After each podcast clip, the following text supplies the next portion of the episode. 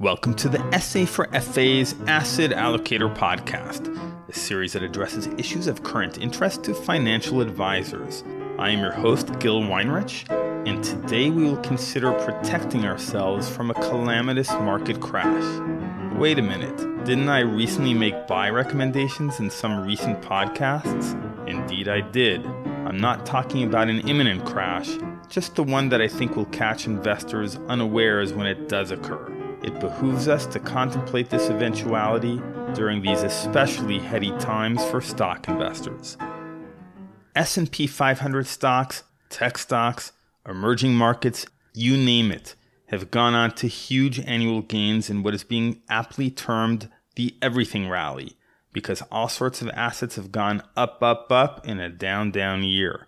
Recall the entire world economy plunged as a result of pandemic and yet the stock market has relentlessly risen despite the crippling effect of people losing their jobs.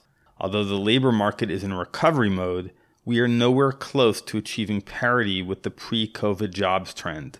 Read any bullish economic analysis, and you'll see all sorts of catalysts supporting stock prices, but there's one reason you'll see in every single one of those analyses. Indeed, it is the same one you'll see in all of the bearish analyses as well. It is the role of the Fed. The bulls cite the Fed's intent to keep interest rates at the zero bound until 2023, as well as its massive bond buying program, as the ultimate catalysts for the rally. The bears cite the same thing and warn of a day of reckoning when the Fed will lack the ability to respond to a crisis since it's already lowered rates to the ground floor. I have been asked where I stand on these questions since in previous podcasts I have offered criticism of Fed policy and the direction of the economy, and yet I have also proffered some stock recommendations as if doomsday were not just around the corner. Well, I'm glad you asked because I do believe we are not in a normal market and that things won't end well, but neither I nor anyone knows when or in what form this ending will occur and it's never a good idea to invest as if the world is about to come to an end. You'd have been wrong every time so far.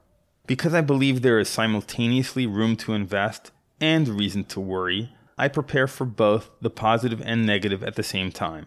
I have long called for an equal weight portfolio that is one third stocks, one third real estate, and one third cash. During today's giddy times when majority opinion calls for buying, my cash heavy policy is what I like to call cautious pessimism.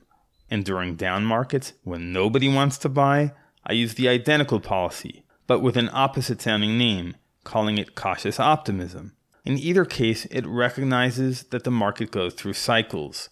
That said, I stress my view that we are not in an orderly market cycle, but rather in a disorderly one, where the financial powers that be are heavily distorting asset prices through fiscal and monetary stimulus.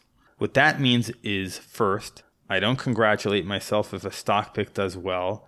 It's hard not to do well these days. I will congratulate myself if I correctly identify an investment that will remain strong years down the road, even after a stock market crash. Of my recent recommendations, I expect Ambev to fall into that category.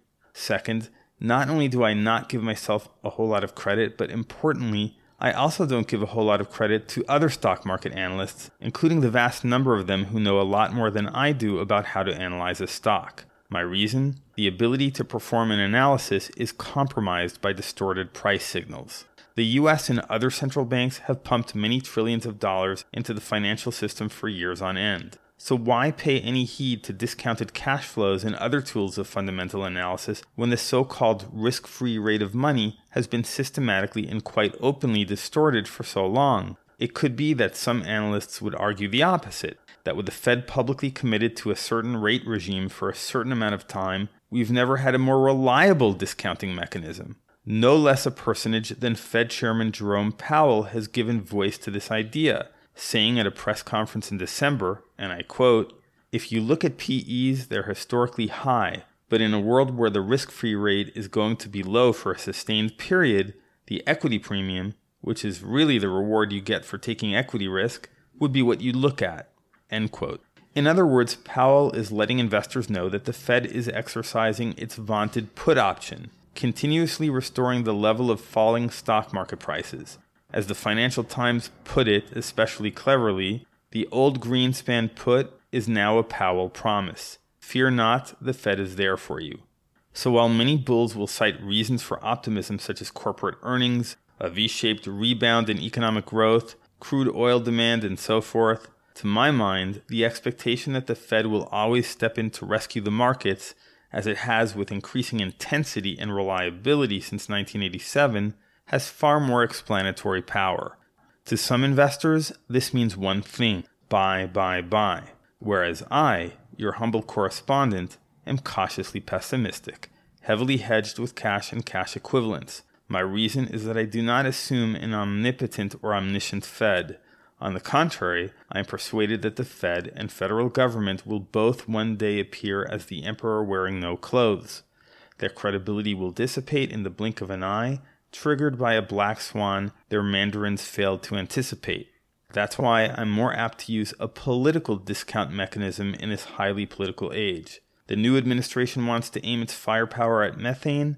That's why I argued last week for buying Baker Hughes. It's not a forever investment, just one that discounts the future value of compliance with methane reduction standards.